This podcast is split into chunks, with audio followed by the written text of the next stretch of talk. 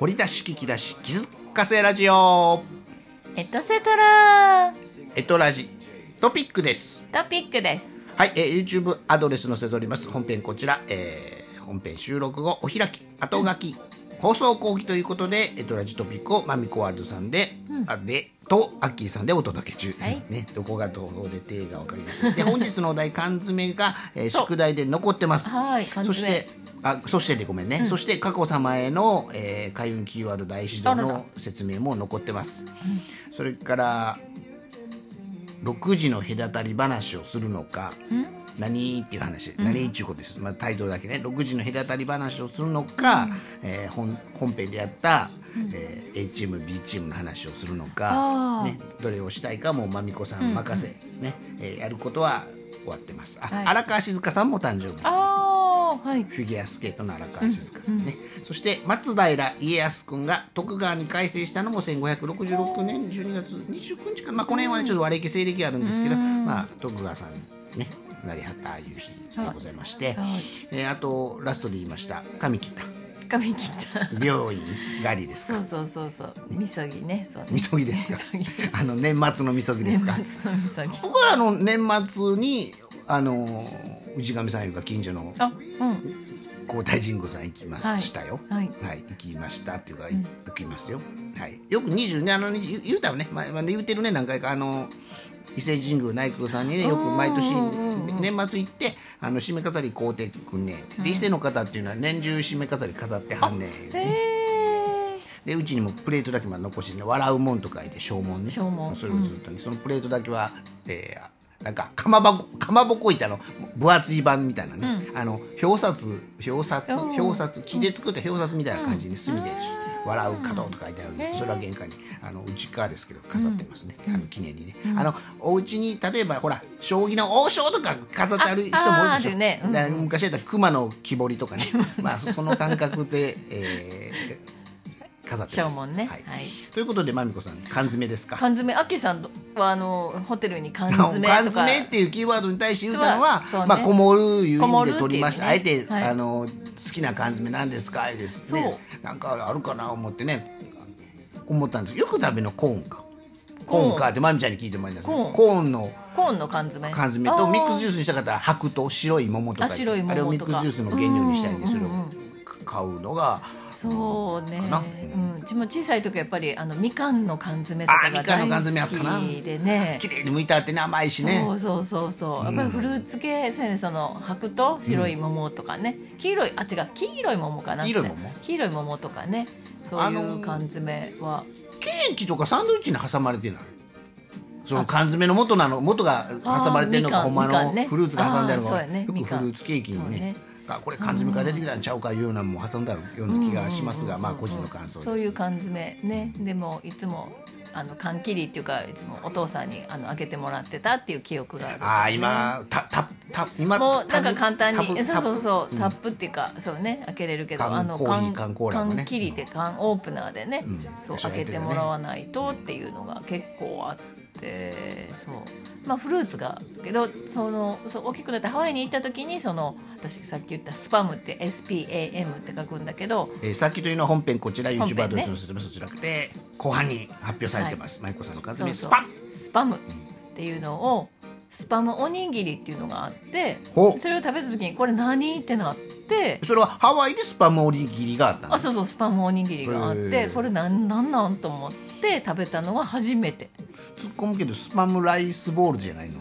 あそうやね。スパムライスボール。知らんけどね。おにぎりがもうローマ字になってんの？おにぎりにあったああライスボールやったんかな。でもスパムおにぎり言うてローマ字で書いてる方がなんかっぽいけどね、ジャパニーズテイストそうって感じでね。やねスパム。うんなんか、まあ、ねジャパニーズテイストじゃなくてジャパニーズ、えーでもなんかコ料ンビニコンビニみたいな感じ。ABC マートとかで売ってたのかな。なんかそんな感じで。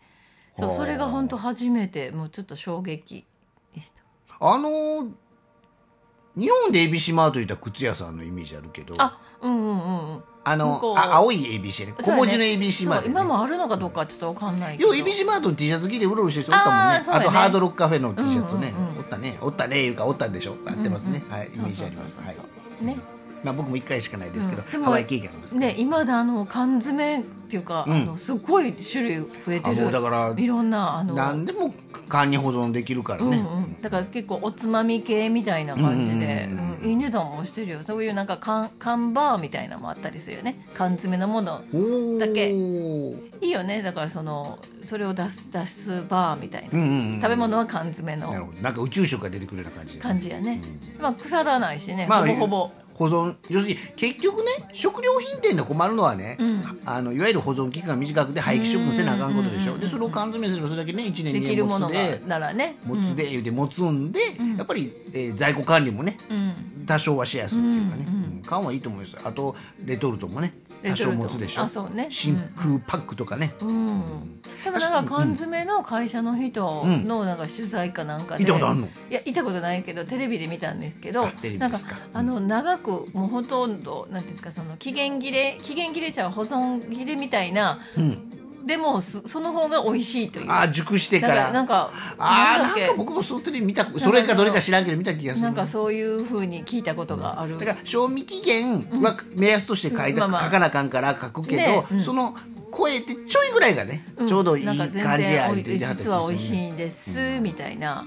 熟成されればされるほどとうんうんことかな。なんかねういうふうに。今賞味消費言うてもうたんだけど、ね。どっちかであの絶対あかんことないもんね。そうやね。どっちかはね、賞味期限消費期限は賞味期限が美味しくいただけるか。ら、だからそれ過ぎても多少はね多少はね、いける、まあ、なるべくねあのき記載されてる日にちまでに食べてる方がいいとは思いますが、まあ、その熟し方とかこう、売れ方一緒やけどね、熟すと売れるは一緒やね、まあまあその、円熟の味になるかもしれ多ない、分ツナやったかな。なんかそんなえだってスパムだってツナじゃない？あ違うわ。ツナはえっとスパムはビビーツナじゃない。フビーフとかねコンコンビーフコンビーフのね缶詰がスパム。だからまあまあそうやって、えーなんかいいね、うん。掘り出しもんじゃないですけど。そおっていう缶詰見つけたらぜひねね購入していただけたらなと思います。が、はい、本日のお題缶詰。う缶詰、ねあと何かありますか？あと缶蹴りの経験。な今今時ってやあってないのかな？やったことあるよ。やったことあるよいう表現やったら少ないん。か思い,、思いますけど。だから缶蹴り鬼ごっこがほぼ一緒やけど、うん。缶蹴りのドキドキ感はたまらんかったね、うん。あの狙ってね。あの隠れといてさ、ねあの缶蹴っ飛ばしたらみんながもう一回解放されるでしょってないかな最近の子供たちって。缶があまあでもあるよね缶はね。あるよね。だからねあの竹馬のようなカンカンカンのそうそうそう乗ってね。乗ってとかね。うん。あれも遊んでましたねカンカンのちょっと大きめのカンカンがあんまり見えへんのかな。そうかな。業務用行かなあかんかな。ねありますねなんかパイナップルのカンカンとかやったかな。あちょっと大きめで私がそうしっかりしたやつなんかそういうのでひっくり作ってたかなって感じでね。穴開けてねね。穴開けてねそうそこもお父さんに作ってもらってましたけど。まみこさん昭和はなまみこさんもえーね。職人かどうか知りませんがお父さんに作っていただいたそそううで俺どうしてたのかな帰省いやわから。んなんかありますな、はい、ねうんうん。ということでまみこさんに質問します、えーはい残りがはい。5分少々、6時の隔たりについて確認したいのか何えー6時？ああそう何ですよだから知らないままこのままね。来年に持ち越しなのか、えー今日ね大きくグループ分けしたネタ。ああそうね。それはちょっと記憶ネタの話がありますが、まあ、ねじゃあ6時の隔たりしますか、記憶ネあのー聞いたことあると思うし多分これダウンタウンかなんかでもあ水曜日のダウンタウンかなんかでも説ありでやってたんだけど6時、6次元じゃなくて6人、6人の人を隔てると要するに6人の人と回数と回数って、あの紹介の回おー。ねすると、誰でもつながるよ説ターンおー。6人行けば。うん。もう6人つながる。1人の友達が44人ぐらいとしたら、うん。それをもう倍倍倍倍倍ってやっていくと、6人、6次元目に行くともうあのー地球上の人口72億ぐらいに行くねんて、うん。だから日本でいうたらそれの半分ち22人ぐらい友達おるようにしてやっていくだけでもう1億2000万の人数超えるからあのネットワーカーさんでいう倍倍倍ゲームみたいなのやけね。4444でこうしていくと、だから単純にはつながると、だから誰か紹介してって言った時に、まみこさんは、えー誰々ですけど、まあ、例えばあの僕やったらね今年は来年に向けてですけど、でそろそろこの対抗名声の島田秀平さん見て多分見たことないと思うんで、マスカケのそういう線をね見てもらったしもちろん新美術がいろいろあるしね、まあ、見てなんかネタにしてほしいなもちろんゲスゲストに出てほしいな、えー YouTube やってはるからコラボ出演したいなとか思ってるよ、言うのはただやから言うとくけど、でじゃあ島田秀平さんにつながりたいねんってなったら、何人かにこう紹介します。直接知らないからね、して。もちろん DM 送れする話しちゃう、する話やけど、まあ、電話番号レベルのとまたちゃうやないですか、ということで島田秀平さんに会うにはそうです、まみちゃんの場合誰かに実在人物で日本人でおー日本人で。今今あのちょっとあれなんで日本人にしておきますけど、はい。日本に、まあ、在住日本で外国在住で日本に在住で会いに行ける人今ね、まあ、ぐらいにしといたとしたら、えー誰？でそこに行くには6人ぐらいつなげば会えるよみたいなね、なのでどうぞ。別に島田秀平さんがあの大物か小物かっていう話じゃないですよ、うんなんかピュッて思いつく人まあまあ同じ感じでいくと星ひとみさん？